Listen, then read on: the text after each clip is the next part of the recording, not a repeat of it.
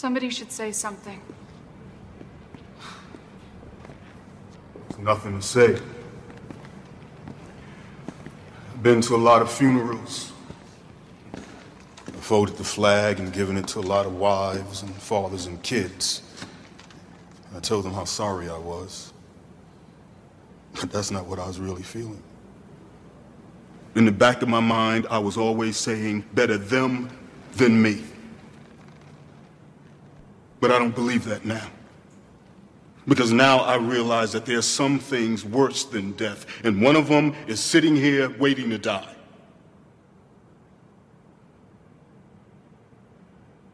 I don't want to die here.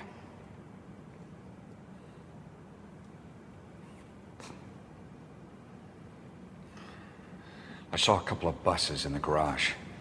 We could fix them up, we could reinforce them, and then get as far from here as possible. And then what? Oh, I have an idea. Um, while we're at it, why don't we swing by the marina and hop in my boat and take it for a pleasure cruise, you jackasses? Wait a minute. That's a good idea. There's islands out in those lakes. There's not a lot of people on them. I was kidding. How far's the marina? Oh my god. You're serious? I think it's a damn good idea. How about the rest of you? Kenneth? Yeah, it's a good idea. We have to pick up Andy. He's part of the group. Excuse me, uh, not to shit on anyone's riff here, but let me just see if I grasp this concept, okay? You're suggesting that we take some fucking parking shuttles and reinforce them with some aluminum siding and then just head on over to the gun store. We watch our good friend Andy play some cowboy movie, jump on the covered wagon bullshit. Then we're gonna drive across the ruined city through a welcome committee of a few hundred thousand dead cannibals, all so that we can sail off into the sunset on this fucking asshole's boat and for some island that, for all we know, doesn't even exist. Yeah.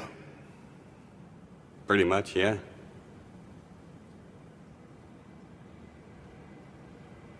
Yeah. Okay.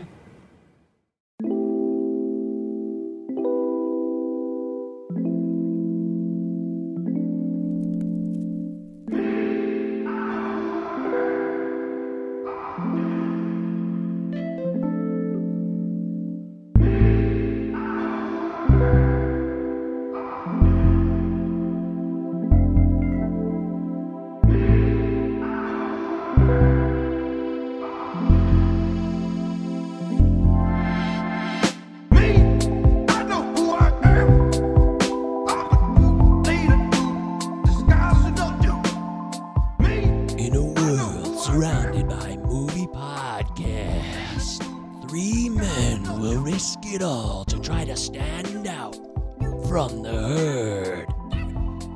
It's the Cinema 9 podcast with your hosts, Eric Brandstrom, Michael Govier, and Travis Roy.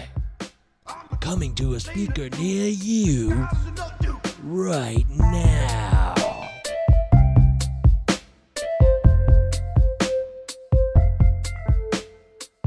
And we are live. Welcome to the Cinema 3 podcast. One third of the official hosts is here. I am one of them, Travis Roy, and I am saved from doing this podcast completely on my lonesome uh, by returning guest host and friend, Christian Haraminski. Hello, Christian. Welcome. Hola, you could have done this by yourself. You're three times a person. Is that a fat joke?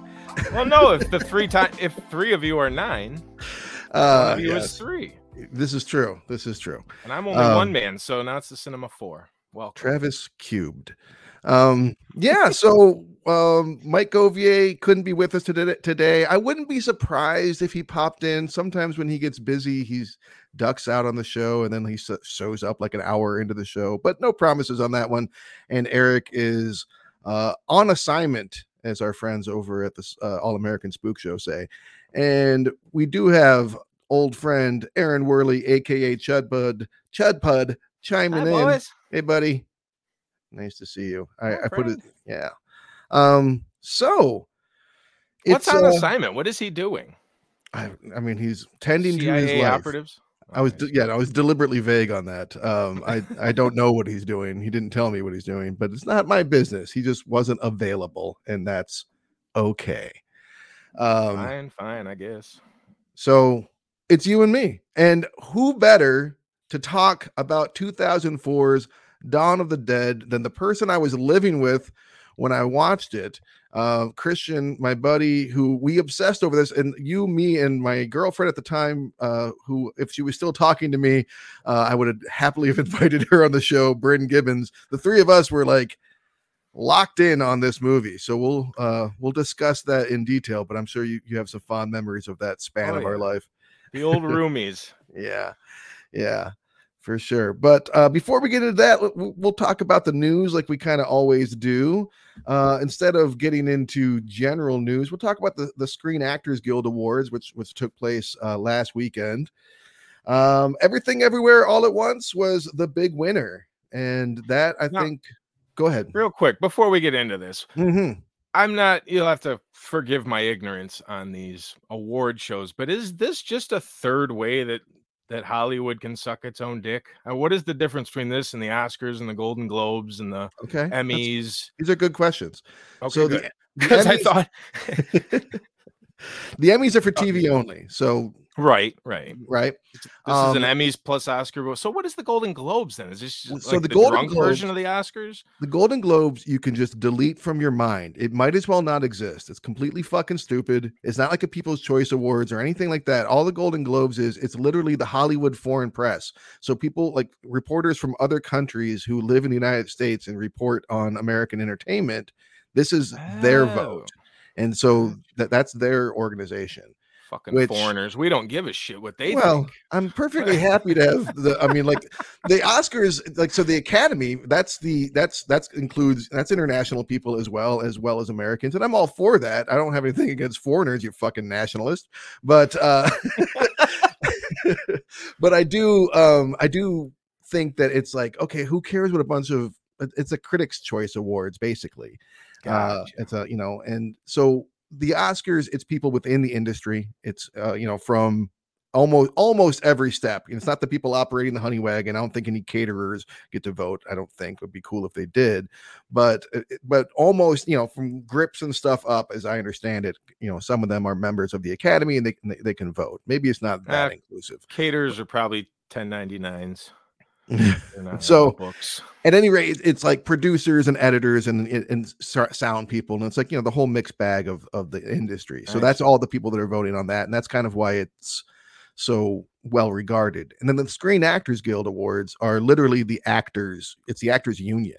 So it's their Okay. awards. So it's all actors voting on their own work. So as someone who that for Ah. me, that's the main thing I'm usually interested in. I, I appreciate cinematography and all that other stuff as well. Uh, but I'm always mostly invested in the actors and, and their performances. So I've, always really Right. valued that. Cool. All right. Um, Thank you. That was that was good and informative for us novices of film. so um everything everywhere all at once came out to much buzz last summer i believe it was and i kind of was worried it was going to be forgotten and clearly not the case because it won uh best best cast in the motion picture it won best uh female actor in a leading role best male actor in a supporting role um and jamie lee curtis won best uh, supporting actor and uh, or actress I got and to meet her once. did you? What was she like? The uh very nice. And her husband was very quiet and stern faced. That's all I Hmm. can remember. You didn't Yeah, have time for a- your bullshit, but she was she was kind. Huh? no, on his way to the Oscars, like to get cool shit. And Oh, that's when you met him. Was on his way to yeah, the Oscars. I was Oh. opening doors as a valet at the uh, Renaissance there, the Marriott or whatever. And Wow. uh yeah, opened the door. I'm like, holy shit, Jamie Lee Curtis. I think I even said that. And uh she smiled, said, How you doing tonight? I'm like all giggly and just a cool lady. And then yeah, I don't know what his name is, the uh the famous husband. I'm just kind of she droll, gets out of the car, kind of nods at me. when I'm honestly, I don't know who, who who her husband is, but I I do I believe that she'd be cool to the to to you know to the plebes because she she's just like totally. I mean, like you, you watch if you watch her speech, she's so. I mean, I, she said the she said fuck for instance. You know, she's just she's always just been kind of like a loose and and kind of like easygoing kind of celebrity, in my opinion. She's always been very grounded for someone who was born into Hollywood royalty and became famous at a very young age. You got to respect that. Uh, Ke Quan's uh, he also won Best uh, Supporting Actor for his performance, and I mean, I I got I got verklempt at his at his speech. You know, I mean, like to, to see this guy come back from from Goonies and and Temple of Doom and all that time spent where he was, you know, trying to get back in the business and giving up, and then to get to the point that he's at now, that was really that was really cool. So you're Um, I have to see everything everywhere all at once is what you're saying. Dude, you should have already seen it. What are I you doing? know, I know. I don't know. Is it Mhm. on can I can I get it for not rental prices yet?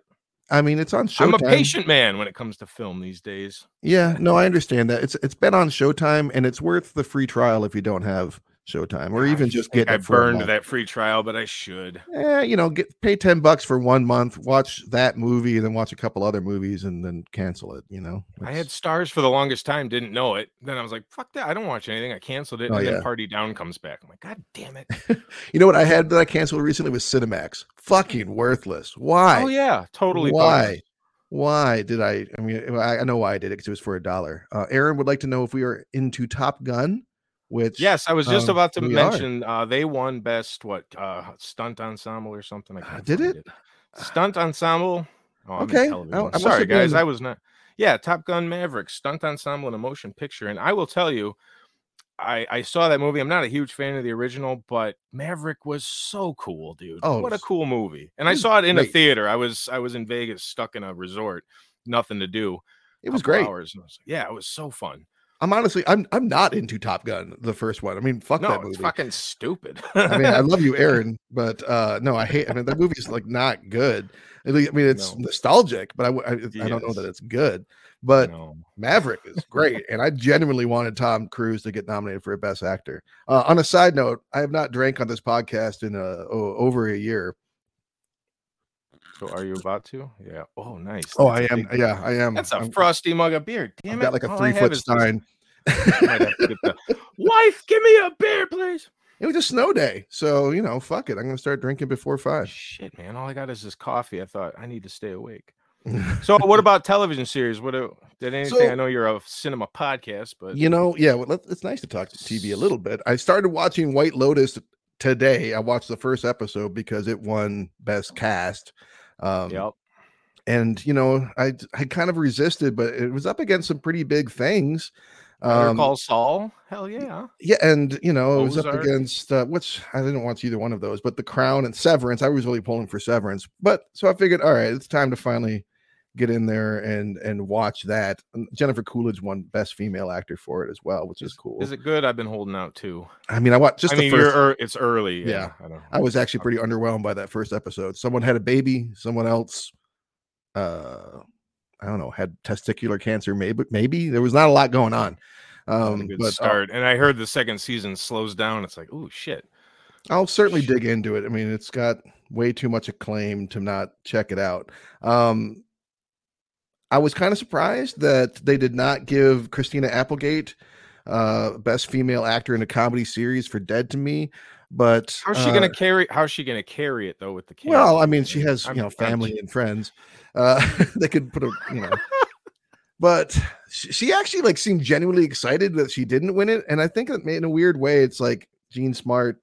I don't know that she deserved it over Christine Applegate. I thought both of their performances were great this year, but at any rate, um, I love you, Christina Applegate.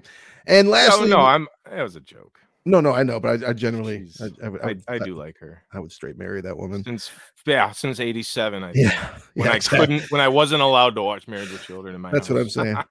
I actually hated that show, but I mean, um, Adventures in of funny. I went back not, or, uh, no. ago. not Adventures in Babysitting. What's the other one? Um, the one that she's don't tell mom the babysitter's dead. That's Yeah. that's where I fell in love with that that that wonderful woman. And lastly, Jeremy Allen White won Best Actor for The Bear, um, which I mean he was up Oh, against a couple guys for Barry and a couple guys for uh, Only Murders in the Building, some big hitters. I thought that either one of those shows would win, and but I was really happy that Jeremy Allen White won because The Bear is great. We've already sung its praises a bit on the show for a Cinema Nine, you know, for a cinema show. We have talked about the bear before a few times, but man, good stuff. You've got to find the. Is that that cooking show, or am I thinking of something else? Yeah, yeah. It's like a. It's about like you know chefs. It's about it's about guys in the in the back of the house.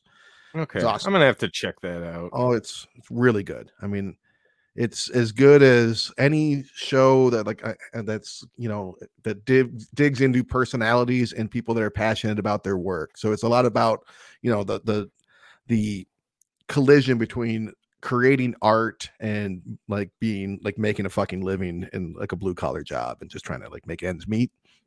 It's great. It's really good. A quick shout out to Jason Bateman for the uh, male actor in Ozark. However, Yes. I think Bob Odenkirk deserves something for Better Call Saul because that is so good. I love Odenkirk. Yeah, Thirty you know- years now, just about. I mean, come on, It's funny. this I man kind of is due.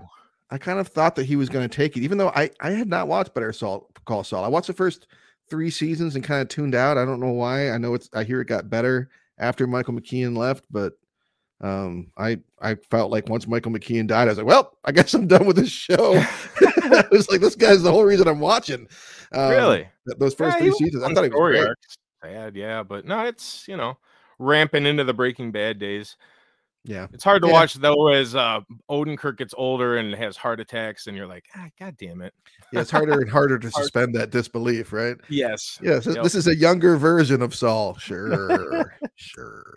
Oh shit. So, so uh, right about here is where we typically would get into our quarantine viewing picks. Um, I kind of was quarantining because I was sick for the second week in a row. That was fun, um, but I I did get to watch a lot of movies and other stuff. Um, let me dig into a few of them. I won't I won't take up too much of our time. I dug into some 80s horror uh particularly warlock because you know they've recently called off the searches or more or less said that they're just searching for the body of actor julian sands who starred yeah. in this and I've been he- looking for updates. That sucks. yeah it does suck uh, they've pretty much acknowledged that he's that he's not uh Oh not no, not at this point. Especially they just got 12 inches of snow or 12 feet of snow rather. Like yeah exactly it's it's over. They're not gonna find him until this summer, probably. I hate to say that, but that's the reality. It's a shame. Um, I you know he was a really experienced climber, and uh, tr- like really Yeah. that was like his main thing that he loved to do in life, apparently. So I I hope that in a weird way, you know, he went out the way he wanted to. I hope. Like, no one wants to like you know die on the side of a mountain, but you know what I mean. Um, so uh, Warlock, pretty fucking good to be honest with you for like an 80s horror. You know, well, I actually really like 80s horror, but it was it was cheesy, but not too cheesy. And Richard E. Grant is the hero along with Lori Singer, and you gotta love some Richard E. Grant. That was that was fun. On the other hand, I checked out um, Omen Free, which is really just called the Final Conflict. You know, I, Sam Neill. Why? Well, because Sam Neill as Damien is a growing up, I'm like, "Ah, it's, it's been you Oh, know, Sam Neill's in it. yeah, he's What you know, did that come out? 80 let me see 80 Oh, okay, 19 1981 yeah it was a while ago. It was like what was one of his first big starring roles or at least his first big american starring role which him with an american accent is always hilarious. Like sorry not not buying it but uh yeah not not also not a very good movie unfortunately um I, I checked out some other horror. I guess i was kind of in a horror mood. I revisited uh the faculty from 1998 hadn't seen that robert rodriguez movie in a long time. You know almost every one of those motherfuckers in that movie are still working like still big. Elijah Yeah. you know elijah wood and and clea duvall and uh, like josh hartnett. Like all these people are jordana brewster's still hang showing up in those fast and the furious movies. Well, it's because So- 9 11 happened and we forgot a lot that happened before, you know, 2001. So Wow. i thought we were supposed to never forget oh, um every, every, we've forgotten everything prior. No. I checked out M3GAN, this new horror movie from this from this past year that's gotten a lot of I guess it's M3 again, whatever. Um you're not if you're not familiar with this, it's it's it's Chucky, it's Child's Play, extremely derivative, especially of the remake, extremely derivative of Child's Play. Uh meme horror, I guess you can call it. It wasn't terrible. I was entertained, but I, it wasn't good. I will watch the sequel that has already been greenlit, but I won't watch the first one again anytime soon, if that makes sense. It was like an okay afternoon burn, but nothing you need to get too involved in. It looks You know- ridiculous. Oh, yeah, it was. It was ridiculous. Which was what I was going for. Speaking of ridiculous, Terror of Mechagodzilla. I enjoyed that last night. Um, You know- 1954. 1975. oh, Uh, oh, the later films. Yeah, the Not not quite as mid- classic. yeah, Midzilla. Um, but like seeing the guy, like you know, you're watching these fucking assholes like talk to each other for 45 minutes, just waiting for two guys in a rubber suit to duke it out, and then they do, and you're like, yay! And then you got another 45 minutes of these assholes talking to each other, um, and then rubber suits again. You're like, oh, thank God. in rubber suits. You know, I was surprised though. A lot of the plot stuff actually factored into the uh, Godzilla vs Kong movie or Kong vs whichever one that came out a couple years ago that I actually really liked. But uh, so that was that was a that was worth watching. Uh, we have a ghost from 2023. You've got Anthony Mackie and um, David Harbour star David Harbour starring as a ghost in a uh, kind of a com- like a horror comedy film and this is from the guy i think his name's christopher landon that did um uh he did happy death day and he did uh some other horror movie i can't i'm blanking on right now but he's like really good at premises without necessarily execution uh because the premise of this movie was kind of interesting it's like what if someone had a ghost in their house and it became like uh huge media sensation like they got footage of it and everyone found out and like the, the ghost became like a celebrity. So that was Hmm. kind of fun like a fun idea but then it's just like the execution was just kind of cheesy and just didn't really work. Um that's on netflix though. It's worth checking out but, but didn't blow me away you know, I really, I was hoping Mike was going to be here so I could talk about Trip to Spain with him. I, um, he, he loves the Trip movies. He loves Rob Brydon and uh, Steve Coogan even more than I do. And I'd seen all of the Trip movies, but had somehow accidentally skipped Trip to Spain, which might be my favorite in the series. I, I laughed my ass off through this thing, and like, and then it turned to like this dark weirdness, uh, which is the way all the Trip movies go, which is what I love about them. Like, hey, it's going to be uncomfortable laughing and then darkness. Um, I dug it. I'll wrap this up here. right now.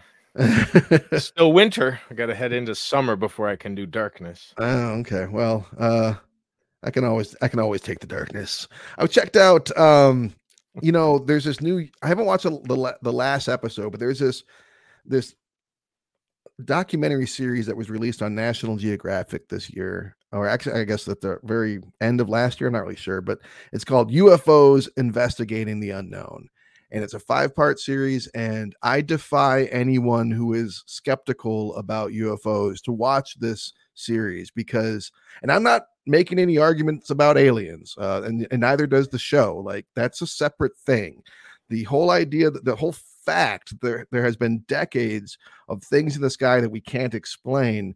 Um, this this show does a great job of documenting like the very verifiable um, things that the us government has done from you're smirking at me and i see you christian but i'm telling I'm you just like saying a lot of these, a lot of this footage usually comes near some sort of like secret naval base. I'm just saying No, no you're right. And look, Some I was, I, I was one- government I was warehouse in the middle of a desert. I was 100% skeptical of that shit, and I'm not talking about Area 51 either. It doesn't even come up in the series because Area 51 is uh, experimental plane. Uh, you know, No, but what I'm saying is they have those bases all over. So you got a bunch Sure. of yokels in Wyoming going, "What And- the fuck the- is that?" And, and again, some- I'm not- testing some. I'm not saying that it's extraterrestrial. I'm not saying that it's It's extraterrestrial. I'm- unidentified flying object. That's all I'm saying. That's all I'm saying. Things that like, you know, technology that we can't quite explain at this moment. Not saying that no humans have that power, but it's not publicly known if they do. My suspicion is that whatever's going on is human based. Again, I'm not talking about prob- aliens. The problem with saying UFO though is like culturally, people immediately equate it with aliens. Sure. Just sure. in our But deal. look, so th- I think I think it's a misnomer anymore. We need to reframe the And way they we have. say unidentified flying. object. What is yeah, it it's? UAVs now. Uh unexplained aerial vehicles is what the is what the Yeah, uh, okay, I like said. I like that So- UAV. I and mean, that's and that's what the thing is. I mean, the- the it doesn't peop- sound like a disease. the people that are being interviewed in this thing are are navy are like air force pilots they are it's you know senators congress people Um, this is very legitimate sources. Like uh, people have had the same stories stories for years. So if, if you have Yeah, any skepticism about this, if you have any skepticism whatsoever, I defy you to watch this show. I, I'm serious. Say the Um, show again because I didn't hear you then. And uh, UFOs investigating the unknown, which is a stupid fucking name, and there and it is, you know, there is like a woo woo factor to it. Don't get me wrong, because it's about fucking UFOs. But all of the like all of the investigation stuff of of very verifiable, historically proven, uh, you know, this is like these are very real sources, as as, as, better as not be some of that verifiable as anything else. afternoon fucking MSNBC special bullshit or like a history channel. I'm stuck in a hotel for the day. I hate the History show. Channel. I I don't believe in ancient aliens. I'm not on any of that shit. I again, the I second that crazy hair guy shows up on the screen, I'm calling your ass. like you. I'm I'm like I want to remove the idea, like the concept of aliens from the whole equation because I'm not even talking about that. I'm talking about Alright, just cool. things that we, UAVs. I'm. UAVs, things that we don't you know have public knowledge for what they are. And if you watch it, you'll be like, okay, this is fucking weird. I can't. Government man. exactly. I checked out Navalny. Speaking of the government, uh, the documentary about Alexei Navalny, uh, the opposition leader to uh, Putin. It's expected to probably take best documentary. This is this is thrilling. This was really um, intense. I, I I knew this story, but there was a lot there that I didn't know or didn't know the the details of. And it's really it's like watching a real life spy thriller thing take place. This documentary is pretty interesting. The same filmmaker that made uh, that documentary about the band last year or a couple years ago, I forget what it's called. Uh, we were brothers is what it was called. Anyways, um, it's really good. And out of the four Academy Award nominee uh, nominated movies this year that features a donkey, this is the one that where the donkey has the best time. He has a carrot. He gets some pets. It's very it's very fine for that donkey. Um, which brings me to EO, a movie that I've been really looking forward to seeing. I almost went to um, some like art theaters to catch it, but I knew if I was just patient, eventually it would stream before the Academy with Michael Awards. Jackson. No, Dif- different EO. Uh, uh, different EO. Uh, EO is from 2022. It's nominated for Best International Film from Poland. The filmmaker who's been around since he's been making films since the 50s. This guy, uh, Jerzy Skolimowski. This guy was born shortly before the Nazi occupi- occupation of Poland. So his earliest memories are like war torn Europe and seeing fascism be defeated and then seeing authoritarianism and fra- fascism like start to creep back in. And he has kind of like taken a 1960s movie that is about a donkey that travels across Europe and put a completely different spin on it and remade it. Um, it's not that similar to the original, from what I understand. It's very much like this. It's through the eyes of this donkey, right? You're watching this donkey cross through Europe, and it's not about the donkey; it's about humans. It is. Um, you're watching like this. Compl- I know you're laughing, but that, that's fine. I, I've made very clear on the show that I I'm, I love donkeys. Are like one of my favorite animals. Um, but whether you, however you feel about donkeys, like like all animals, uh, it's an innocent creature, right? Like there's no, especially something like docile and domesticated like this, like it never, it doesn't hurt people. And so watching um, it move through Europe and seeing all of the different ways that humans treat it, that even like humans are either like indifferent, cruel, or like helpful, but then not able to like follow through it's it's it's beautiful. I mean, like it's literally a beautiful film. and The way that it's shot is it's high art. I mean, it's like people are going to be turned off by it because it's almost like snobby high art, but it is really, really, really beautifully shot. I mean, I, I, I, I defy you to watch this film. You will not laugh. You would not laugh if you watch this movie. I mean, it's it's it's No, it's- I won't laugh because I'll be asleep. I I had to stop periodically and like weep. I'm I'm not kidding. Oh, like it's Jesus. yeah. Well, now to see it. it's it's it's uh it's a powerful movie it really was um i i really strongly recommend eo it's it's my my main recommendation for the week i have to say E I O. I'll keep it short, and then you do 14 minutes. that is me keeping it short well on the other hand i was gonna i was gonna cut out a bunch of stuff here but uh it's just the two but- of us so I figured, yeah, I fuck it. figured I didn't say anything. I'll let it go because yeah, we might run short because who knows? Yeah. Or we could run long because uh. I'm not as married to the whole hour and a half thing that our other co-hosts are. Oh, well, I don't care as long as you guys can fill. I think probably around the three hour mark is when podcasts get hard to upload. this is true. and uh, so, did you watch anything lately? yeah, I, I watched a few things. I was in the dark uh, last week during an ice storm, Mm. and um, ended up at the shop with a laptop in my lap where there was heat and light and charging portals. Good. Uh, was super bored. Netflix suggested I watch Two Guns. You ever heard of this fucking movie? Mark Wahlberg. Mark Wahlberg and Denzel Washington. And I Yeah, saw their two seen it. faces and I go, why have I never heard of this? This looks fun. And I threw it on. And it was the dumbest fucking thing I'd ever seen. It was like these two guys playing caricatures of themselves in a film. It was just so fucking dumb. Like smart Alec Mark Wahlberg is gonna tell you what. Oh yeah, the whole fucking cartel wants to kill this guy, and he's just mar- smout marthing these fucking.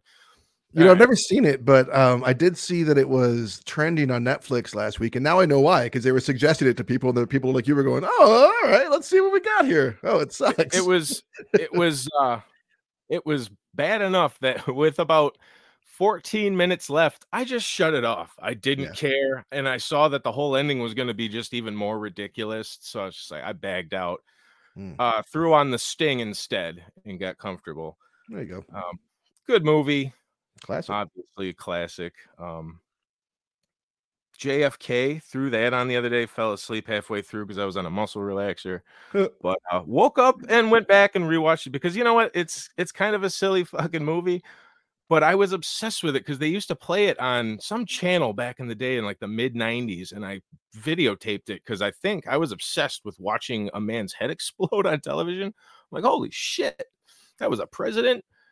So i mean a great cast you know you can't go wrong it's epic kinda- cast, shit movie. like yeah terrible movie fucking awesome to watch like walter matthau and Jack, Jack Jack Lemmon. Lemmon it's just like, holy shit. John. Candy is amazing. in it. young Kevin Bacon just Yeah. killing it. Yeah. um, threw in Reservoir Dogs just because it was also suggesting that I'm like, you know what? It's yeah, been man. a good while. Fuck it. And I, you know, always love it. Yeah, it's so good. Uh, you guys had mentioned uh, Pale Blue Eye, but I haven't been on in some 12, 18 months, whatever it's been. So I will tell you that I, I watched that. I liked it. Uh, Banshees, good. Banshees Inisherin. Yes. Yeah, Um, I love it so much. I'm hearing a lot of mixed reviews. A lot of people don't understand it. They're bored. It's just too slice of lifey, but I thought it was just silly enough. yeah, it's dialogue like enough. Throw on them but- subtitles because silly but help. bleak, right? Silly and bleak at Yeah. the same time. Yeah, it was almost too. I didn't know it was going to be so bleak. I'm like, oh, comedy going in. I'm like, I knew it. These two fucking guys get all dark and.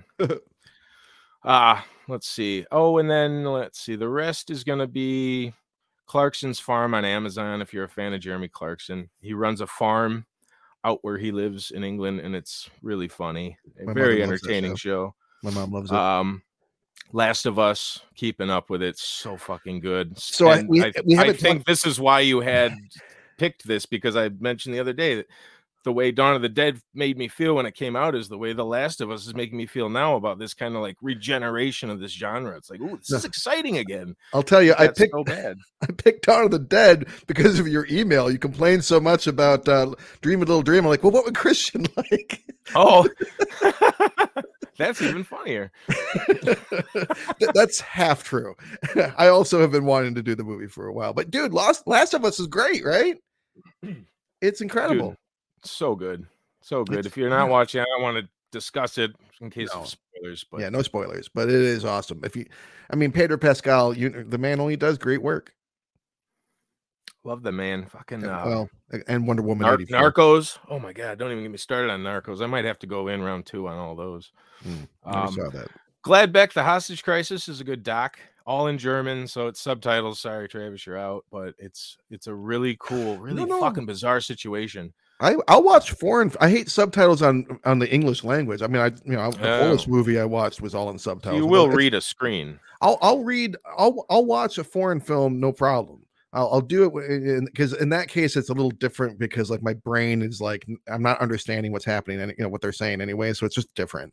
But if I'm if I and I am still kind of distracted by it, don't get me wrong, but like to hear the English language and see it on screen, it just distracts me.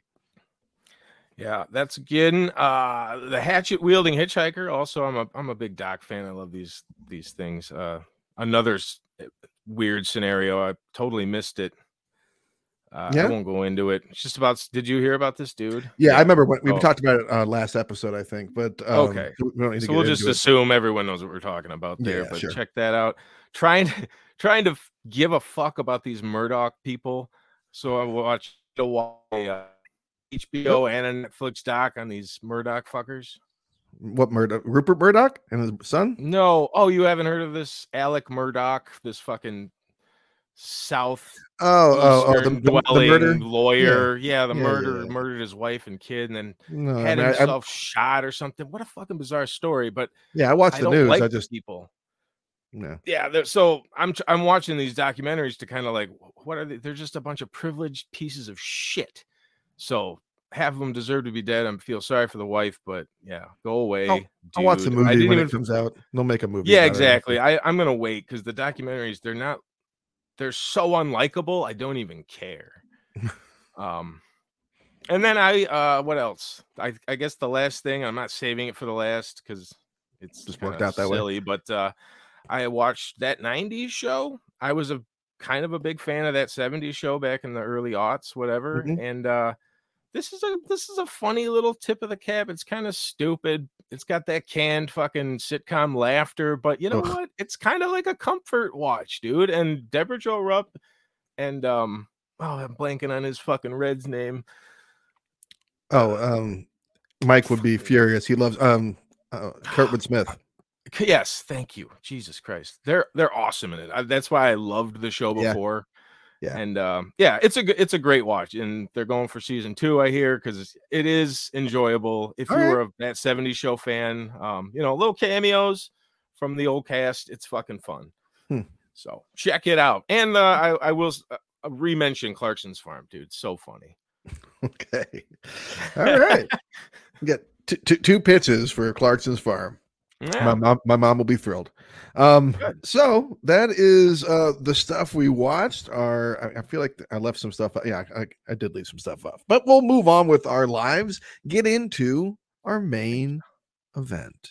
Oh, We're talking, of boy. course, about Dawn of the Dead, directed by Zack Snyder, written by James Gunn, and of course, starring the likes of Ving Rhames.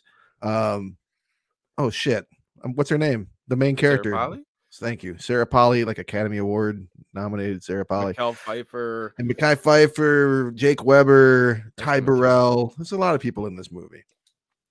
So let's go back. Is, this- is it Michael Kelly? Is that that guy's name? Yes, Michael Kelly. Yeah. The first thing I remember seeing him in, Huge fan and of him. he's fantastic uh, in everything he does, and he's he's so not like like the characters that you usually see him play. I feel like in this, but um, let's let's go back here. Let's. Do you remember? Well, I don't remember how. I, I don't remember my own show. I don't know what order we do this shit. So fuck it. We'll start with the IMDb rating.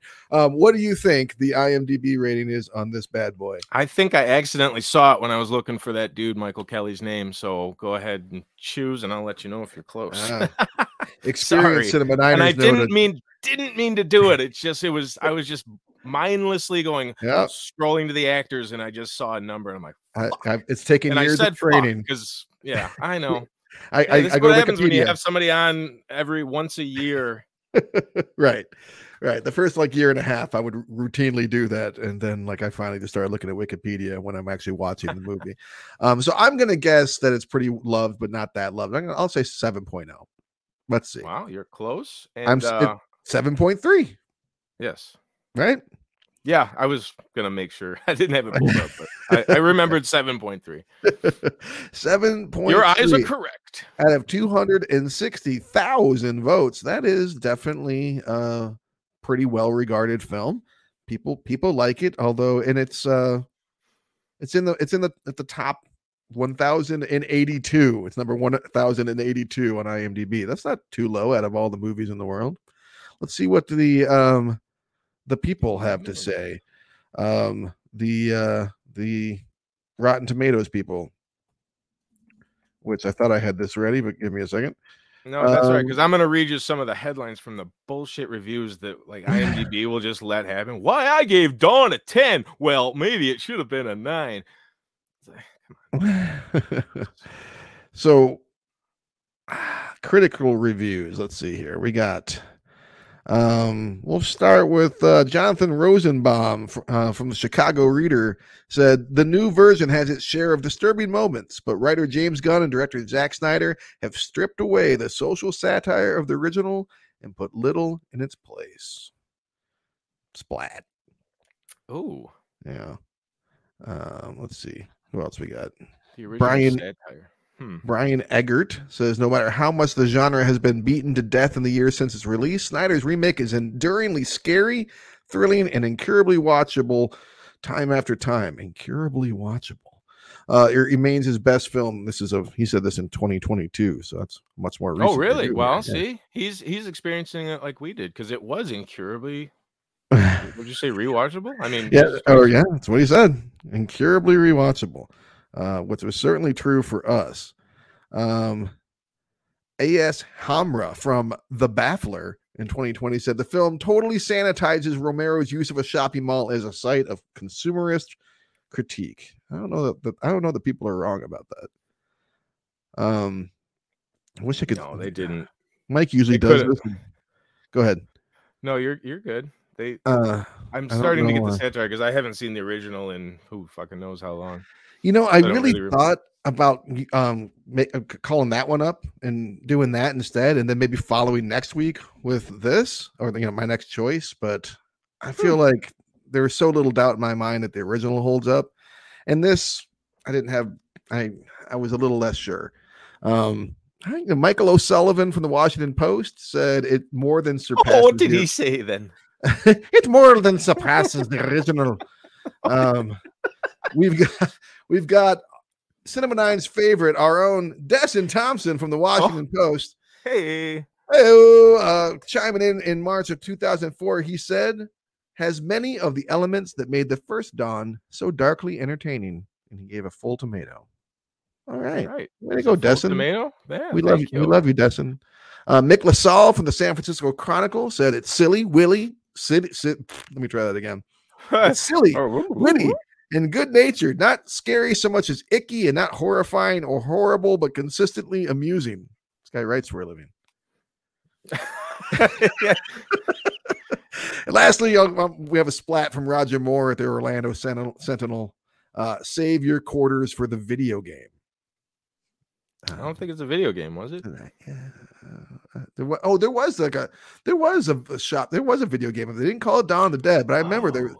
I don't remember what it was called. it but I- the, the the gun ones kind of thing? yeah, like you were literally stuck in a shopping mall fighting. I mean, it was literally the fucking plot for Dawn of the Dead, and it was kind of hard. I remember playing it. I don't remember what system it was on. Okay, Shit. well, Whoever's listening, someone's like, they know. Um, screaming at their at their steering wheel. Oh, and uh, Citizen Kane was Citizen Kane. we missed a couple comments from our buddy John, uh, who chiming in. John Andrews says John, M3GAN was trash. It's okay to say it. Yes, yes, I acknowledge that it was trash. M3GAN, please. M3GAN was trash, and it was trash, but it was entertaining trash. Uh, MJ Govier chiming in with Kurtwood. I guess uh, he's Kurtwood's- not so busy he can't watch us do his show. Uh, he says. Resident Evil question mark? No, not Resident No, Evil. not, but that was a great fucking game. Resident Evil 2 was better. And I remember my mom had this we had this cabin out in the woods in a small town near Lansing where my grandparents lived. And my brother and I would play that game in this like middle of a campground, nobody there because it's like this Christian campground. And uh, oh my god, dude, that game freaks me the fuck out. Uh, Silent Hill was the one that always freaked me out. We're talking scary video games, but let's talk Dawn of the Dead 2004. Yeah, Do sorry, you sorry. remember Christian? No, I forgive you. We're allowed to go on I- tangents. Do you remember the first time you saw this movie, Christian Haraminsky? I was it in our apartment because I don't remember seeing it in the what? theater. You saw it with me in theater. In the theater. Okay, that Yeah. is a okay. the three of us. I wanted to make sure Yeah. because that foot coming down is what I remember of the theater, but I dude, right? That I, that's what sticks out to me too in my memory. that ass giant foot in my fucking face. foot coming out of the bathtub and sitting and, and going down. You know, it's Sarah Polley's foot com- coming. when She's coming out of the bathtub, right? Yep. Yeah, it's, that really stuck out to me too. I don't know why. This giant fucking foot. Yeah, I convinced myself for some reason that that didn't happen in my. I was like, I made that up. That was just too cool a shot. Oh, you know, Mike Govier, Mike Govier, uh, friend of the show, Mike Govier. uh, routinely is my memory for me because my memory is just Swiss cheese. It's complete garbage. Um, but it's refreshing to me to have a, a firmer grasp on this than someone else. Because let me tell you, I remember the first time I saw this movie. It was you, me, and Bren. We went to the Brighton MJR Theater, which is what the Cinema Nine is named after. Um, I don't think it was. Yeah, I think it may have even been the original one. I'm not sure by 2004. But at any rate, we went and saw it and we were obsessed with it. We went to Chili's obsessed. afterwards and talked about the movie so much that we went the next day, I believe, and, and we saw it again. You and I saw it multiple times in the theaters. I saw it in theaters more times than I've ever seen any movie in theaters. I, I lost track, somewhere around Holy six or seven. Yeah. Yeah, wh- what was the what was the zombie obsession? Where did it come from? It was like 28 days later, maybe. But what was Dude. in what was in the interim? There was two years there, I don't know. and maybe this was like the start of my zombie obsession, or the cultures really. Because then after this, the late aughts was just that oh, Adventureland and everything Oh, zombie yeah. this and and bacon, zombie that, and right? I w- I bacon and zombies for tired. all, all of the 2000s. Just bacon and zombies, corgis. yeah. And by the time you get to The Walking Dead, you're just exhausted, and this is stupid. So when I was growing up, I remember being terrified by the Michael Jackson thriller uh, thing, and I got really into werewolves from the beginning. But I, like my, my my brain broke at the zombie part of that of that video. Like I mean, I was like I was so young, I was just like my, my I couldn't fucking handle it, and I was super terrified of zombies my whole life. I remember watching the previews for the uh, for the Night of the Living Dead remake that Tom Savini did, and it gave me nightmares when I was like ten. I remember like staying up all night, like freaking out the zombies were going to come in because I saw it in a fucking preview. So I was really like, even as a grown man of like at 24 or 23 years old, whatever we were about that age uh, when this came out, like I was still like really, I remember being actively nervous going into the movie theater to see this because I was like, fucking zombies freak me out, man. Like I'm scared of zombies. I had enjoyed 28 days later, but I hadn't gotten like into zombies. I was still kind of freaked out by them. And then we watched this, and it was just so much fun that we started. I mean, like we you remember we were like quizzing each other. One was still in theaters, and this is why I'm blown away that you don't you don't remember seeing it in theaters because we watched it so many times in I theaters. smoked a ton of weed, man. And that's that's true. Um, but we would literally quiz each other about like just random shit about the movie. Like we would we would just you, me, and Bren would just quiz each other about minutia from the movie that, that we would just we would try and like pick stuff up to, to, to stump one another afterwards, like as we were watching the movie together. So we got pretty obsessed. And as I mentioned uh last episode, I literally like took a white t-shirt and a black magic marker and made a t-shirt. Uh, it didn't say like Dawn of the Dead or anything. It said zombies ate my face. And I put it on and went to work and just walked around and I was I was a machinist at the time and that, that- that's the state of mind I was in at the time that I thought this was a normal thing to do. Um, I'm uh, like I put like fake blood on it. Oh my god! fuck is All right, well, I can tell this without being embarrassing because we used to do zombie drills where we would just randomly yell out zombies, and you'd have to kind of like make right. a plan real quick to get out of the apartment. So fucking stupid. What's the closest us? weapon that would cave a head in? Yeah. What do you grab? I've got a lamp and a pillow. Fuck. I'm fucked. No shoes on. I, I fucked this one up. But you know that zombie uh quiz or that zombie like you know drill that we did, I think gets at what one of the things that I love so much about this movie, which is the way you are just really thrown into the zombie apocalypse, right? Like yeah. we get a lot in. yeah, we get a lot of inklings about what's going on. Like, you know, we we it's starting early tonight, you know, with the with the paramedics and and someone's been bit in the hospital and he's been moved up to the uh, ICU.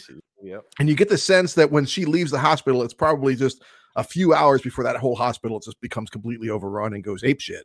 Um, but when she wakes up it's only her lights or the fact that she's not a light sleeper and Louis uh, Lewis is actually for the record I looked at the screenplay it's Ana and Luis Cortez um, for the record but anyways um, since Lewis is not a uh, light sleeper he wakes up first and dies and then it's just for the rest of the movie it's just boom here there's no explanation you are living your life and all of a sudden you are now confronted with the unimaginable which is undead cannibals.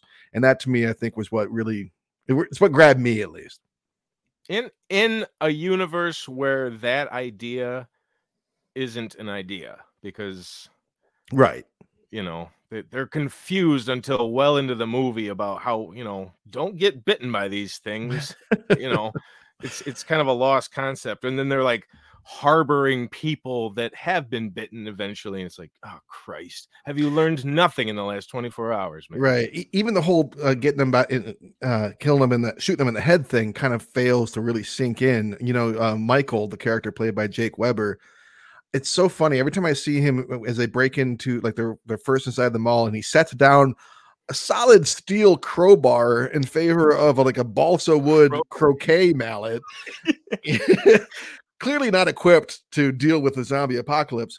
Um, but he figures out then that you've got to like you know, he figures out that he could stop it by shoving it through its neck and it pops out the head and he kills it. And then just a, like a couple scenes later, he's outside and he's like shooting zombies in the chest and he has to be told to shoot him in the head. It's like, come on, man. You're be the smart one. You're the smart TV salesman guy. well he was just good with people really if you look at it Yeah. Yeah. He was uh, like one of the did things he ever liked- have a plan he was just very like you know sure of the plan and was he did have a plan because when um when Ving Rhames gives the whole big speech about how he doesn't envy like now he like envies the dead instead of being grateful that he's alive and says he doesn't want to die inside the mall. Uh Anna says she, she doesn't want to die here and everyone turns and looks at him and he's like, "Well, we could take these buses and we could rig them up and we could do this and do that." But you know, this plan sucks. This plan is so stupid. I, it never really occurred to me before uh, until I watched it the other night. But I'm like, so you're in this barricaded, bulletproof glass place with so much food in it all over the place that you guys can like have like routinely like routine candlelight din- dinners, right? And you want to go out of here so you can go to an island where there's no you don't know what's there, but there's probably not a lot of food. right you gotta Um, catch the food then And once you get to the island, how long before you're like, well, I don't want to die on this island, right? You- I mean, you feel stuck in a mall. You're gonna feel stuck on an island. It's a terrible plan. and yeah, stay in the barricaded place. There was I'm still wondering what happened to that helicopter. It's you know probably overrun. Oh, you the one I would have saved, but yeah, I mean, the second they drove out there, it was, and that's one of the coolest shots of that movie. That sea of zombies surrounding those buses, oh, dude. and it's just like I would have, I'd been like, that's a terrible idea. You can see them from the roof, how many there are. yeah. Oh my god, you- Don't bus- go there. They can't climb. and the bus wouldn't would like it would get stuck on bodies. That thing totally would have been tipped over much easier. I feel Well, they got like. they got the chainsaw, which is always a good idea to have Yeah, an operating chainsaw closed- in a, yeah. moving vehicle.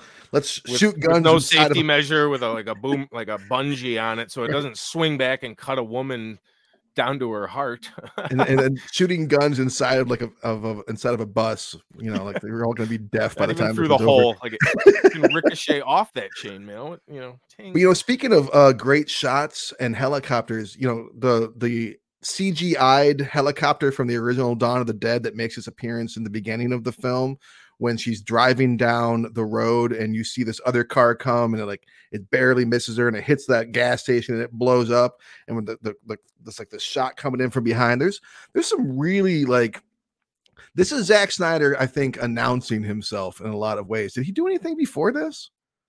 I feel like he did Mm, not. when right? was 300 was that after No, 300 was before this. You're right. 300 was the thing that he really had made.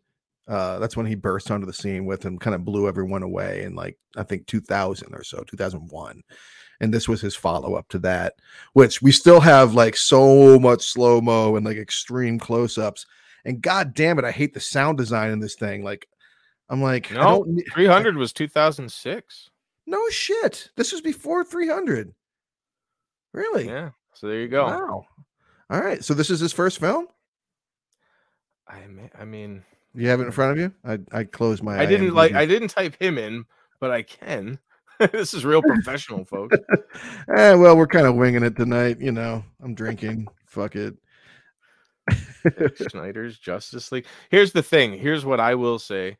Uh, I I've seen 300. I've seen Dawn of the Dead hmm by Zack and nothing else. All of his movies are not in, of interest to me. Wonder Woman and all that shit that I'm looking at. Yeah. Um. I'm, well, he produced that. He directed. You know, he directed Dawn of Justice, the Batman vs Superman movie, and he did Justice League and Watchmen. of I've Steel, never you know? seen all these. Um, he did a lot of stuff that's not amazing, but yeah, looking at it, this is his this is his first film. This is I I don't know why I thought 300 was first, but yeah, this is his first film. He directed, you know, Bunch of music Rod. Stewart's "Leave Virginia Alone." He uh, directed a uh, the, he dude this he directed Soul Asylum Somebody to Shove video. That's so funny. Remember that? God, what a misrepresentative song by that band to be their big single. it's like people moshing the Soul Asylum. No, that's that's not what you do. Lizzie Borden was his first, so there you go. Oh, I missed that. Okay, so at No, any rate, music music video. as Oh, well. okay. So this is his first film, and it's certainly uh, an announcement. And it's not. It's to me, it's a problem when a movie has such a strong beginning, and this movie has two strong beginnings. Right? It's got the the intro we've discussed when she comes out of the house, and you see the zombie apocalypse taking place in real time before her, all stressed out, and that music and like people running across the street. Like I, I don't remember seeing anything on film like that before. I mean, I was so inspired by that that I literally wrote like the second screenplay of my life while you and I were living together um, about like the zombie apocalypse happening in real time, and then of course lost that computer. But I was just blown away that that you're actually finally fucking seeing the zombie apocalypse. It seems like every zombie movie, it's always you're always seeing like it after it's taking place off screen. Like, no, this is the shit we want to see. I want to see the chaos. I want to see things fall apart. And then Yeah. she crash right, and then she crashes that car, and Johnny Cash kicks in. Yeah, it's a. Oh, that that's what kept bringing us back. I think that that opening because it's immediate. There's no bullshit. I don't need to meet characters and hear Right. a bunch of fucking exposition on their background. We just go right in. Like, Because if you don't like Gary, then hey, you know, Yeah. right? Yeah, this this guy's probably maybe gonna die if you don't like him. But keep watching. right you know and, and then that that the the the actual credits with the man comes around and you see you know the, the cdc response we don't know if he's if they're alive or dead and you and you see like uh you know the in front of the white house soldiers opening fire on reporters and all this shit. You see like this footage you're like i don't know if this is like real footage of a truck driving into a crowd. Like what the fuck? Where did this come from? Uh does this belong here? But there's it's intense right? And, and it's so foreboding. And while we don't get to see you know the entire collapse the way that it's not until world war z that i think we really see the zombie apocalypse happen in, in real time which thank god someone finally did it um, but you do see a lot of that here and a lot of it gets uh, kind of summarized in that really incredible opening with and then you know, to end it with like johnny cash talking like you know quoting the bible it's just it's just so fucking cool It is. It's artsy. It was. um I don't. I don't know. Ar- artful. now, did you watch the director's cut or did you watch the? Um, I watched. I watched the director's cut, and to be honest with you, I I maybe th- saw two things that I could say weren't in the original. Maybe I'd been watching the director's cut so much. yeah, I, I don't, don't- know. I can't remember the last time I saw this film. It might have been like 06 kind of Dude. thing. I don't. I haven't seen this in so long. There was this big splurge, and then just Yeah. n- out. I, I didn't. No, I was just saying. I was just saying. I, mean, I was like, we we beat the fucking horse to death in 04, 05. and then I probably, you know, I, I checked in a few more times, but it's probably been ten years, fifteen years since I'd watched this movie. Yeah, um, but yet at the same time it all was still pretty memorable it all still uh, was pretty fresh in my mind i guess um, Now, does But- it now saying having said that great intro and you're hooked? Does it get do you feel now watching it again does it get too cheesy later by the time we get to that montage of building those buses and shit am i like am i out of it now is it less punch these days what what was i well what was i so obsessed with just um, one quick thing um, to on the on the director's cut version. In the director's cut, you see them break into the actual mall. You see like that zombie with one arm, and they like break into that back door, and then you see Oh. them like in the back room. Whereas in the in the regular version, just like they're like he's like, "Hey, we're going to the mall," and he says it in such a casual way. It's like, "Hey, we're going to the mall," and then they're Um, just in the mall and then they, yeah, they just throw a toilet through the through the uh through the glass. You're like, "What the fuck? How the, that doesn't make any sense?" But so that, that was a necessary scene they should not have cut out. But in terms of like, does it kind of start to lose its steam once they're actually in the mall? Eh, maybe a little bit. CJ and company show up, and you know, a lot of like the satire that's in this movie, I think, is taking place with the security guards uh, usurping power over the police officer and like just blatantly just taking advantage of the situation to like spy on people and hold guns on them and boss them around. Like they don't actually care about the shit in the store. They're just enjoying like the, the, having no power to having all the power. So that's cool but at the same time yeah it kind of starts to slide like that that first 20 minutes is so strong and I don't think the movie like just falls apart or anything, but it does No. get a little bit like episodic almost. Like it starts to be like it almost feels like a TV show. Like, okay, now we got these new characters being these characters yep right? And we're gonna and and we're gonna deal with them for a little while. Now we're gonna deal with the whole Andy situation and like him being over. Like you know, they got to figure that all out. And Chips is gonna run over there. Which what the fuck are you thinking in the first place? Why would you put a dog in that situation? Like that's just stupid. Like you even take the fact that I'm a dog lover out of the equation. Like you're gonna trust a dog to just run across the street through like a field of zombies. Who knows where this dog's gonna go? It's a whole it's like a lot about- people out there. doesn't say a lot about teenage girls either because she just like the severity of being bitten you've watched your father die but i'm gonna run out there to save this fucking stray that just ha- happened to be in the garage. Yeah, well, I'm a 42 year old man. I'd probably do the same thing, so I'm not Oh judging Nicole too well, i'm telling you gun store or not probably not coming back for you you know, I do love the moment when Andy uh is turned. I love how he goes up on the roof and like smears his own blood on the whiteboard and holds it up there. And I and the headshot, I mean, that's not CGI, that's an actual like prop head that they blew up there blew up yeah when, uh, when Ving Rhames shoots it, which is pretty damn well done. slices them open real Yeah. super accurate you know Yeah, for- yeah. I guess you're when you turn into a zombie, your skin just becomes like Play-Doh, like through and through. There's no Uh, density anymore. so I've got a qualm about the movie though. Speaking of Andy getting bitten, so Oh, I got a, I got a few. We can Okay, dive well, in. I, I I got one here, and then we'll get in- get into yours because uh, I feel like there's a major inconsistency with this movie, and maybe it's kind of intentional. But you know, Andy's bitten, and he turns in five minutes, four minutes. I mean, about the time it takes for her to drive a truck or the the, the van across there or the truck across there.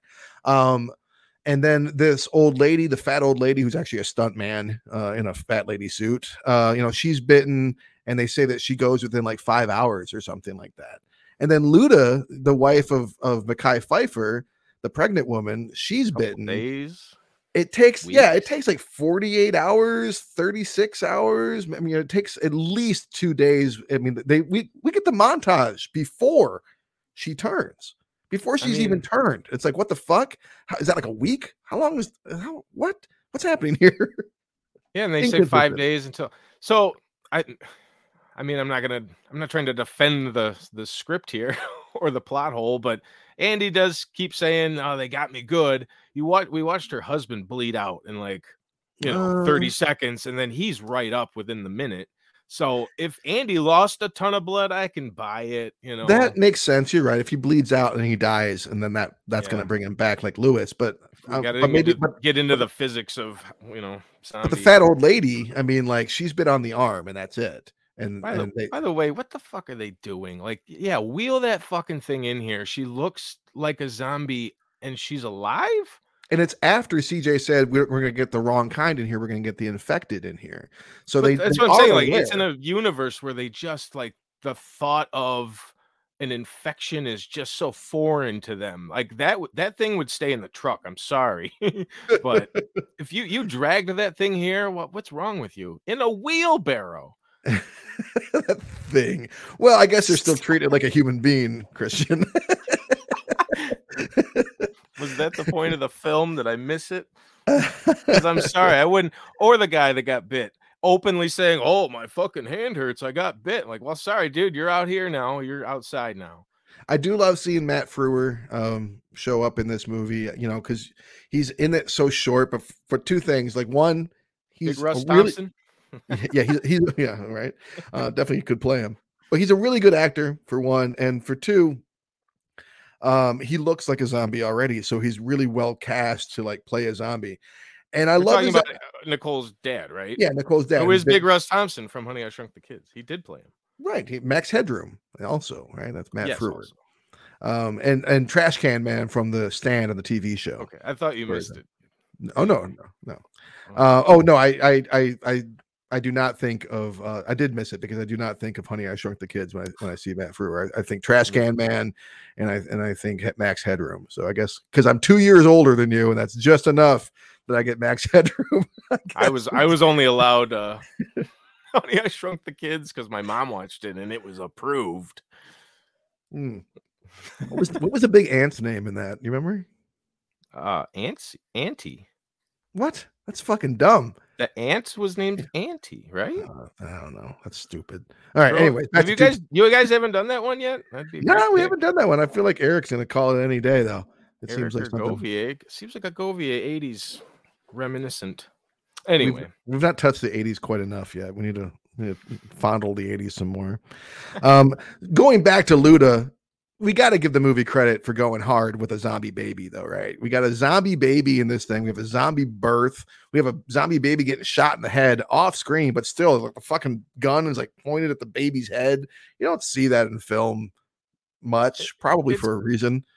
it's cool, but the madman that got us to that point should not have been doing any of that. Again, what haven't he, what hasn't he learned, man? What have you not watched a bunch of people being shot in the head with their face half off that you're gonna think that a uh, just because you had a tough life, you're gonna fucking have a baby, and then this is what you'll raise it in, and that'll be better than what you went through. And two, your wife's been bitten, dude. Forget it. It's over. She goes outside too with Wheelbarrow Lady and Max Headroom. You know, uh, I think I think you're right. I think that it also kind of um, it made sense the way that that that Eric that Andre is introduced and that he shoots at the cop who's holding the gun and like pretty clearly alive, but he's like trigger happy because he's standing in front of his wife. He's like uber obsessed with protecting his pregnant wife to the point that he ignores the fact that she's clearly infected and dying uh, and all that. So he, I, think they do an okay job of establishing that he kind of loses touch with reality to, to save his family. But I, I think that that also kind of gets into the episodic nature of the film, and that in some ways, and it's not a short movie, but in some ways, it feels like there's this was almost more set up to be like a mini series or or something like that. Now I did take like I said I took a look at the script. I didn't finish it, but uh the script didn't come across like it was designed to be that lengthy, but at the same time there is a lot kind of shoved in here. Yeah, I agree. I don't know about miniseries because I mean we're talking about how it's kind of I'm not saying falling apart, but a little bit. You're you're kind of losing me for a bit. And same thing Walking Dead does. You know, you can't make a miniseries out of this kind of shit, I don't think. Cause like you can't get into the personal shit. Like we're having this mental battle about this dude's childhood, and we end up with a zombie baby, and it just it's like I don't know. Just can they just survive? Like that's why I like The Last of Us. There's no like deep meaning bullshit. Just like You don't think you got to deep, survive. dude. you don't think there's deep meaning behind Last No, of with, Us? with Isn't it kind of a, it's not part of it's not part of the like it doesn't move the plot as far as like them surviving. It's just like these are all backstories, Hmm. right? well? I, I mean, There's deep get- meaning in like when you think back to before. Well, I would argue that, and again, I don't want to get into spoilers for Last of Us, but I, I think that there's Mm, there's for one, there's something being said about human connection, which is not that's pretty obvious. That's what every piece of art talks about. Uh, but there is something there about that. And there's also to me something going on about like authoritarianism and like rebellion. But I get your point. Yeah. This though, you're right. Is there's not there's not a lot of depth there, which was what some of the uh, critiques that we read at the start of the show were about. That there's not a lot of like satire happening here. It's more just, hey, this is violence, uh, and it's completely like excusable violence because it's on zombies, kind of like movies that murdered Nazis. You're like, yay, chop up the Nazis or chop up the fucking Manson family, whatever. We can celebrate that kind of violence. So I, I think it's there's some of that going on here and there's definitely despite it being set in a mall and all that there's not a lot of consumerism going on but i do think he is kind of making some comments about society and class and like where we establish ourselves and there's also this moment where um There's a weird Early on- religious moment in the middle. that's exactly that's exactly where i was going to go right? Yeah. with with the uh with the That ken foree guy. Yeah, so that's Ken Foree from the original Dawn of the Dead. And so before before he comes on screen, we are still getting the news, right? Uh, we see Tom Savini is a cop, and he's like, "Hey, get that woman! She's a twitcher," and all Yeah, that stuff. um, so we we and we see like that there's the, the the media is trying to keep it together and inform people, and then it kind of gets it starts to degrade, and then you know we, we watch that one anchor overnight. Right. The anchor goes off the air, and then the next morning they get up and it's all, you know, it's all Static. static. But before it's static, there's the preacher, and he's like a hardcore zealot, right? He's like talking about like abortion and homosexuals and Yep. uh and all this stuff. Premarital sex and shit. premarital sex and yeah in case you think that there's actually like uh, uh that's the message of the movie no no what i think what the, what they're saying or what gunn is saying here and snyder's saying here is like um you know you you as society starts to collapse and we lose information you, what's going to step in is like religious zealotry and then and then there's Hmm. nothing but Interesting. But there's not yeah there's not a lot of moments like that I don't know the way they scripted the the F word and then um kind of made fun of this religious organ player who likes to wear shoes. I mean, eh, okay I'm not yeah, trying to be woke here, but like there there was no like end. It was just this like preacher moment, and no one had any kind of. CJ's Hmm. just like, yeah, yeah. it's like I don't agree with that shit. This isn't why. Yeah, and then you're getting into you're talking about how Glenn like is like watching them take their shirts off and like telling them about the first time he um you know saw a young man and knew he was gay and like and CJ's like this is hell for me and all that it's like all kind of played for laughs and he's like wearing Yeah. lady shoes and stuff. So yeah, I'm not crazy about how they do that with Glenn either, but I did find it interesting that they taken the Christian, you know, the, the organ player who works for a church, and he's like, I don't believe in God. I don't see how you could. I thought that was interesting. So there, there's some nuance to some of these characters. They're not super cookie cutter. I mean, I think, I, I mean, like for for being some broad strokes here, um, there like CJ in particular, we get to see that there's more to him than we than we first think. We get to see a redemption arc of sorts here. Um, yeah, when he to learn- throws him that gun, you're just Mhm. cheering like CJ throws him the gun. You're like, yeah, CJ's Right? got a gun. right because like earlier on when when he throws him the axe and he ca- when when jake weber uh when michael throws him the axe instead of the gun when they're going into the uh parking garage yeah, and like we get that kind of crazy zoom in you're like oh fuck you know, what's going to happen in here is he going to try and you know stab him in the back like what's going on here but it turns out that he's not the worst guy in the world he's he and he ends up ultimately kind of unnecessarily sacrificing himself for the greater yeah. crew He had to have that explosive moment and someone to go out. And he had done it. He foreshadowed it earlier with the uh yeah at the uh, gun store, Gunworks. yeah But he's the- awfully fucking obsessed with like the minutia of daily tasks at the beginning, which is hilarious. like makes him go clean up Metropolis when they should just be Katie barring the doors. Like, dude, come on, dude. Uh, before you guys board this wall up, do you want to get out of those blood-soaked clothes? There's a fuck, bunch of fucking J.C. Penney's and whatever in here. Go Well, I think that- some new threads. Yeah, I think I think that is a little bit of the commentary though that's going on with him is that like it- who gives a fuck about Metropolis? It's again, it's just the power.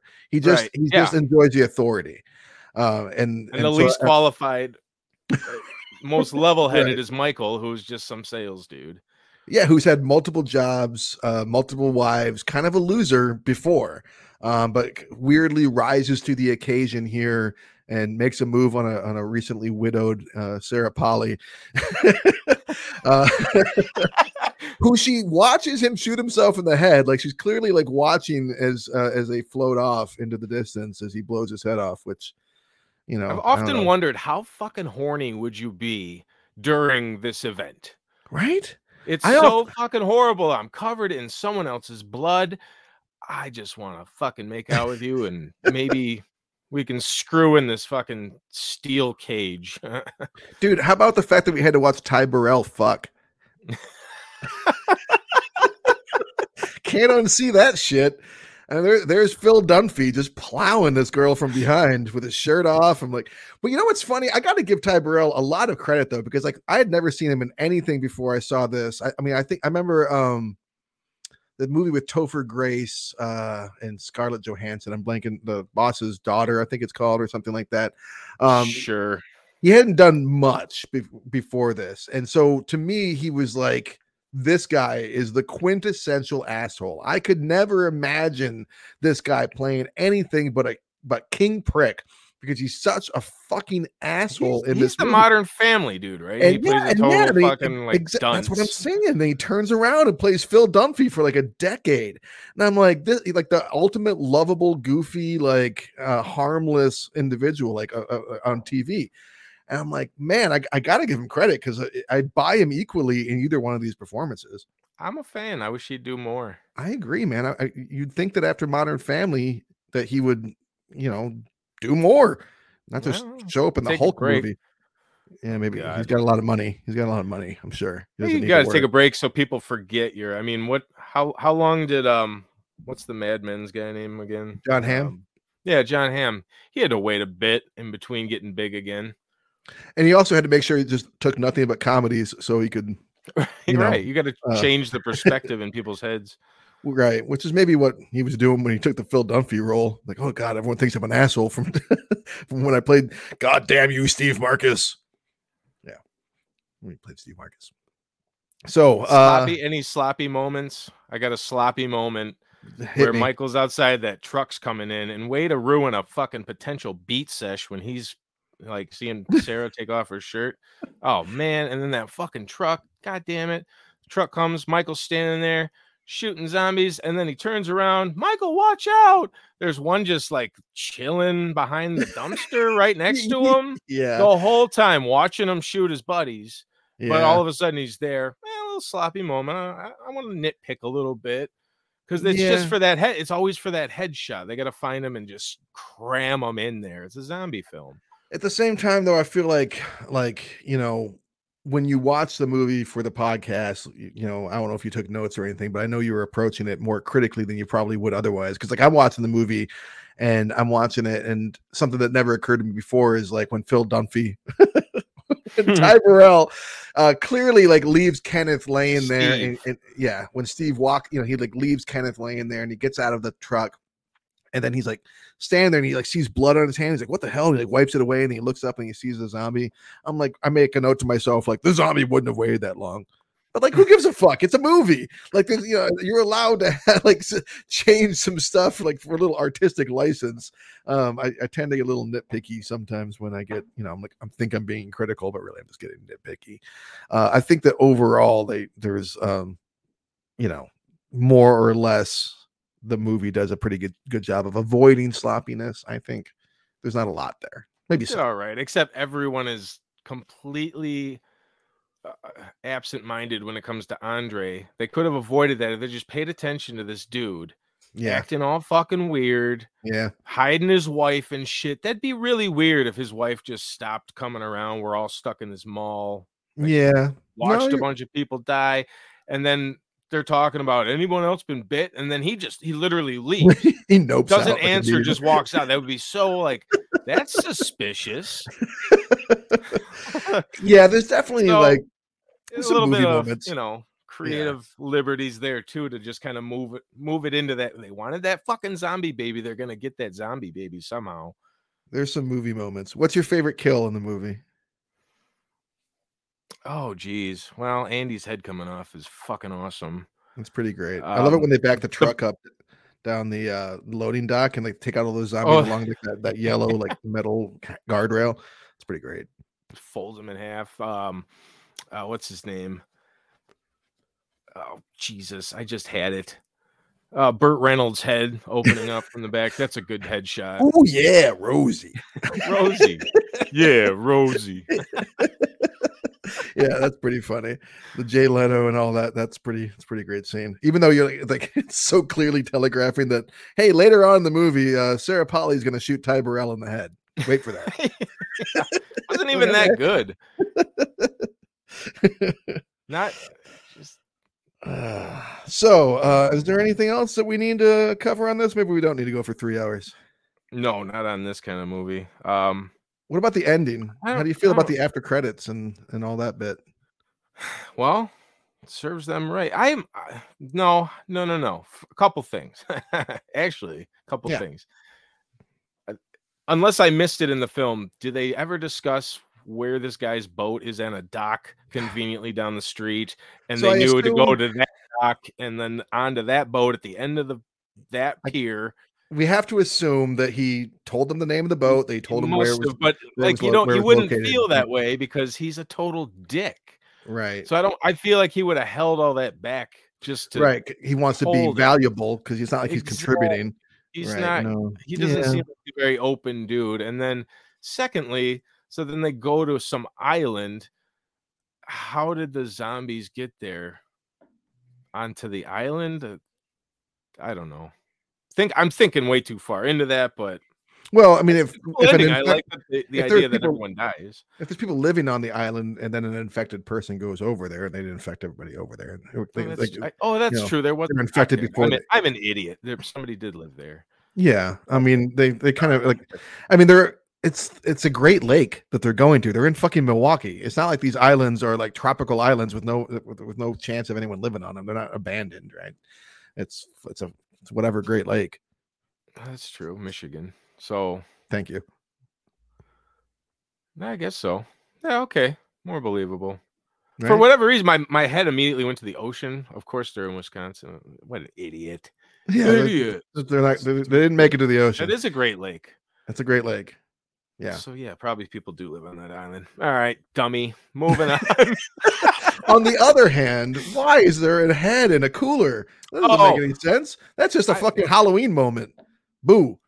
if we're getting there, I want to go through my notes because there was this moment on the TV where there's this special report while they're watching, and this I don't know doctor fucking specialist is on there talking about how they they're needing to feed on warm flesh, and then he stops and takes this big loud gulp of water. I noticed For what? ah.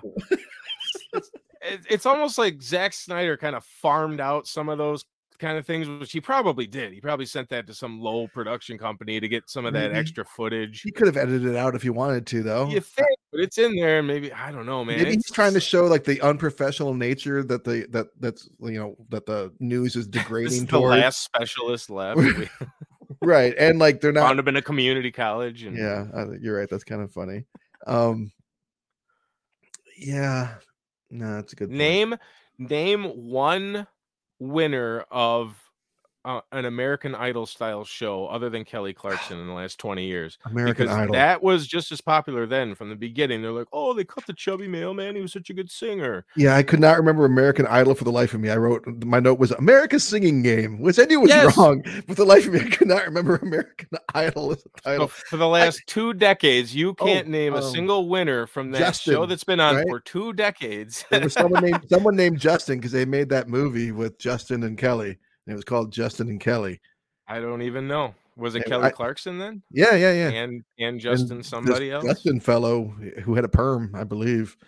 Um, that's all I recall. I worked at Blockbuster when that movie came out. That's the only reason you know that I remember it. It's not like I ever watched the movie. I just went, ah, they made a movie with these these fucking American Idol people. Looks terrible. Um, no zombies in that one either. Disappointing. You know, my favorite thing about the uh, cr- end credit scene is that like the credits come, and then they flash a titty at you to be like, hey, there's, there's Yeah. titties. hey, Don't leave yet. Yeah. There's titties. There's gonna be more. like this, this like no reason to have that there. It's just solely to, like make you sit in your seat still and, and catch what's coming. Is that still popular? The uh, after credit thing that they make you sit through, and then it shows on Netflix, and it goes to a corner of the screen where you can't read a single credit, and it And- scrolls through real quick. So like, what's the point in working on a Driving me film if you can't even see your fucking name? My my whole the whole game I have to play with myself is, is like how how quickly can I get to my remote to go back to the credits? I want to stay on the credits. Like some of them are like like Peacock. It's like you got five seconds to like race across the room and grab your your fucking remote control before they just throw you into another movie you're not interested in. Like I actually want to watch the credits. I want to like listen to the song. I want to like you know sit and like kind of contemplate for a moment. I want to see who actually worked on the movie. I'm not going to read every name, but I like credits. I hate I hate that whole thing. Anyway, so um that is I think Has this movie taught you anything? Did did the zombie oh didn't talk- phase, like craze, teach you anything about how you live your life? Because it has me, or what I would look for in the Um, event that you know. It reminded me then, and I was reminded when COVID first came that I'm wholly unprepared for any sort of like major national emergency. When when shit hits the fan, I'm a dead man. I'm man. almost out of milk. I'm a dead man. What about you? You learn anything from the whole zombie craze? Yep. Grab your fucking shoes. Grab your shoes in the car Grab keys. shoes and keys. Right, which is great. I love that she sees the keys, she grabs them, very smart, saves her life.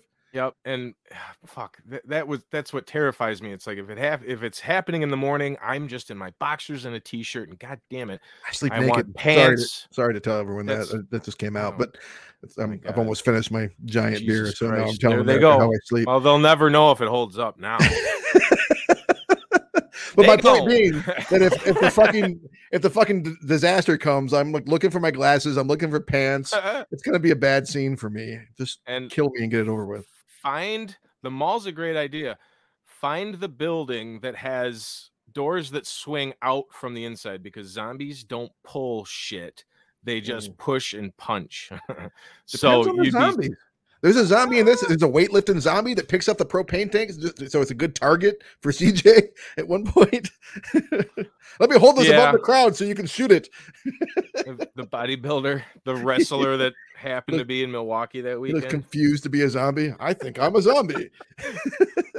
what you need? Uh, we Oh. didn't talk Richard Cheese, man.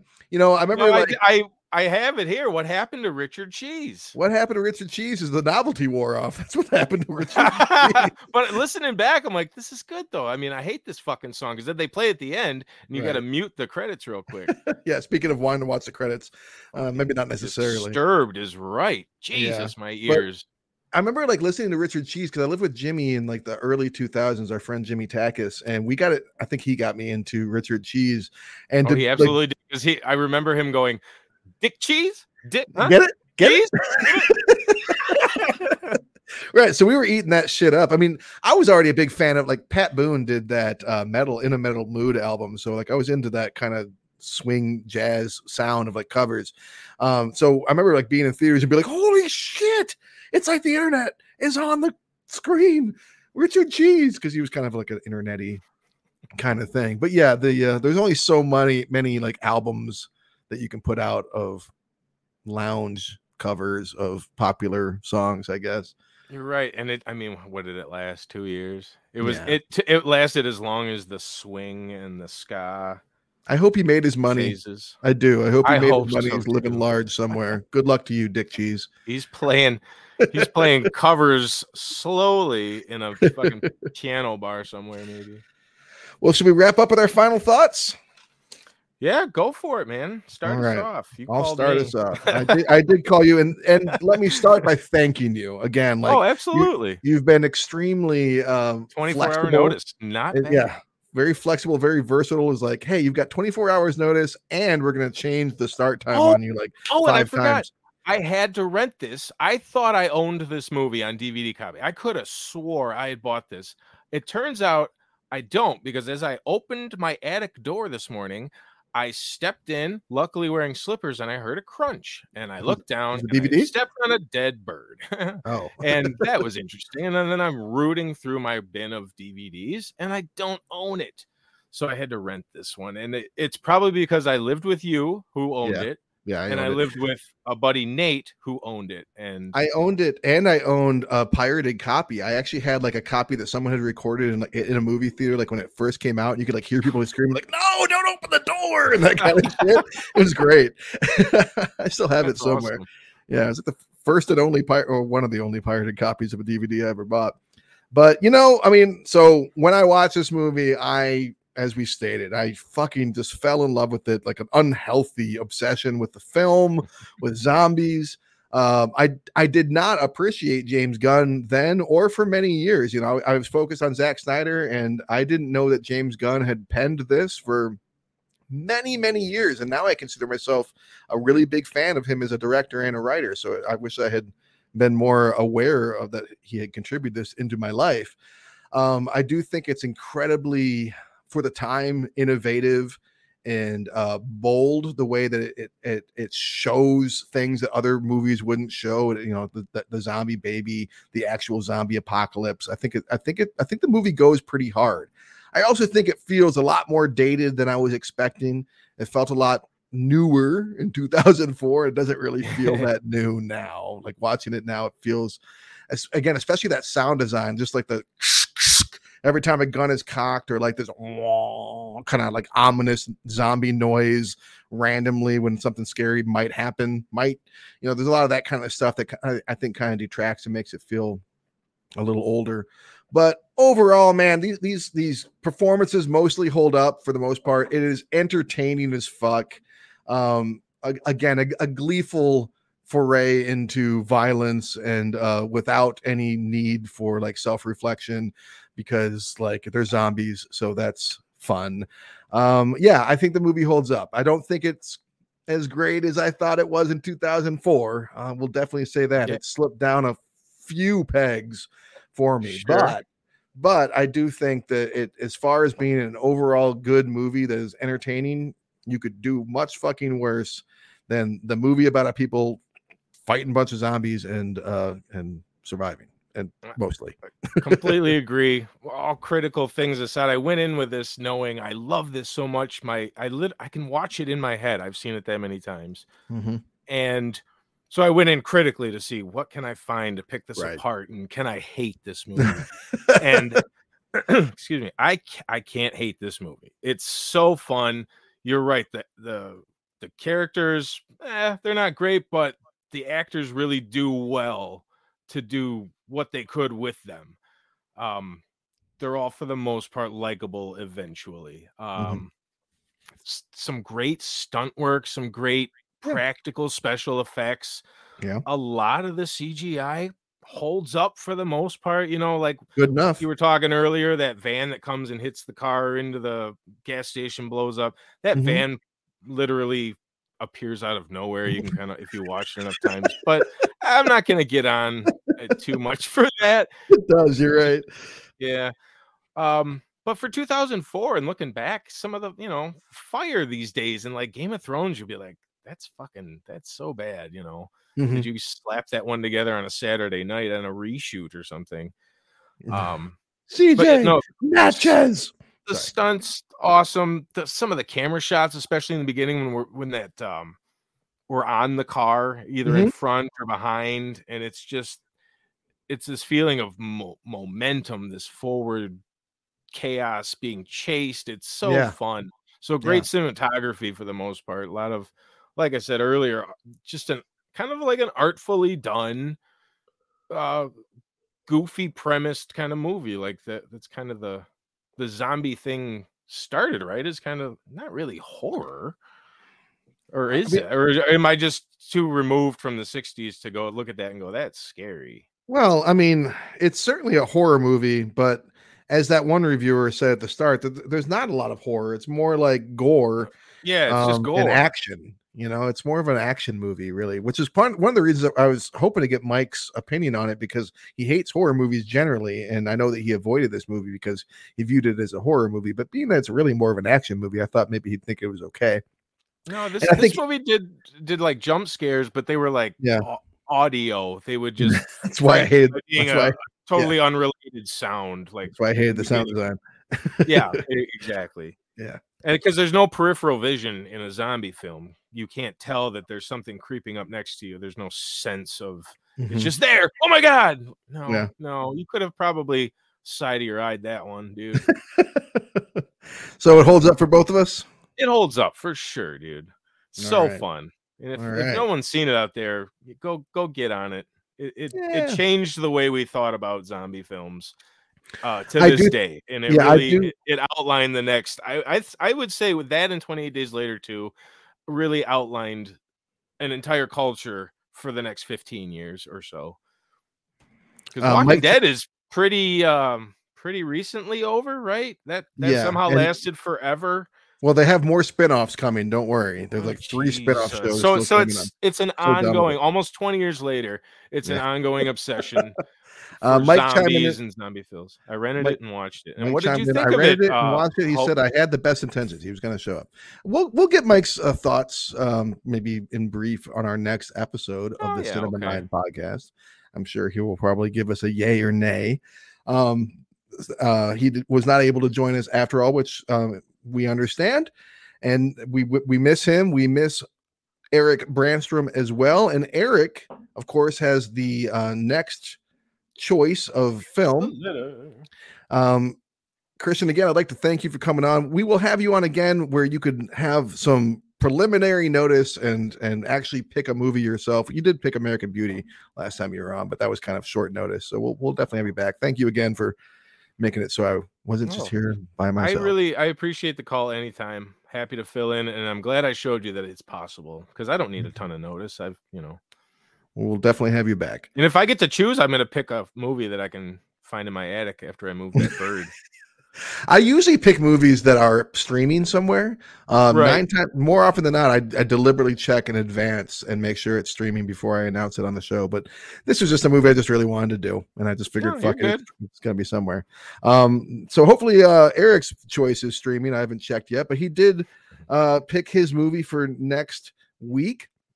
He has picked the. Honey, I Shrunk the Kids. You are actually very close because he picked the movie Kids, uh, Oh, Larry Clark damn. film, uh, Rosario Dawson's first film from 1995, the Whoa. uh, appalling, uh, uber uh, realistic and uh, hyper graphic Kids from 1995, featuring the folk implosion song, a Natural One," which is fucking great. So I'm looking forward to revisiting that just movie. me. it's just Casper. I, oh, God, God. not- oh, I gonna- don't I'm- fucking. So Yeah. glad I don't do this show now. we're, we're all gonna have feelings about it. We're gonna have some Make fucking feelings. yeah, there's a reason I haven't watched any Larry Clark movies since. so uh tune in uh next week Ugh. with the Cinema 9 podcast. Thank you so much, everyone. That's it for us. Thank you. Thanks all. Good night. Oh, come on.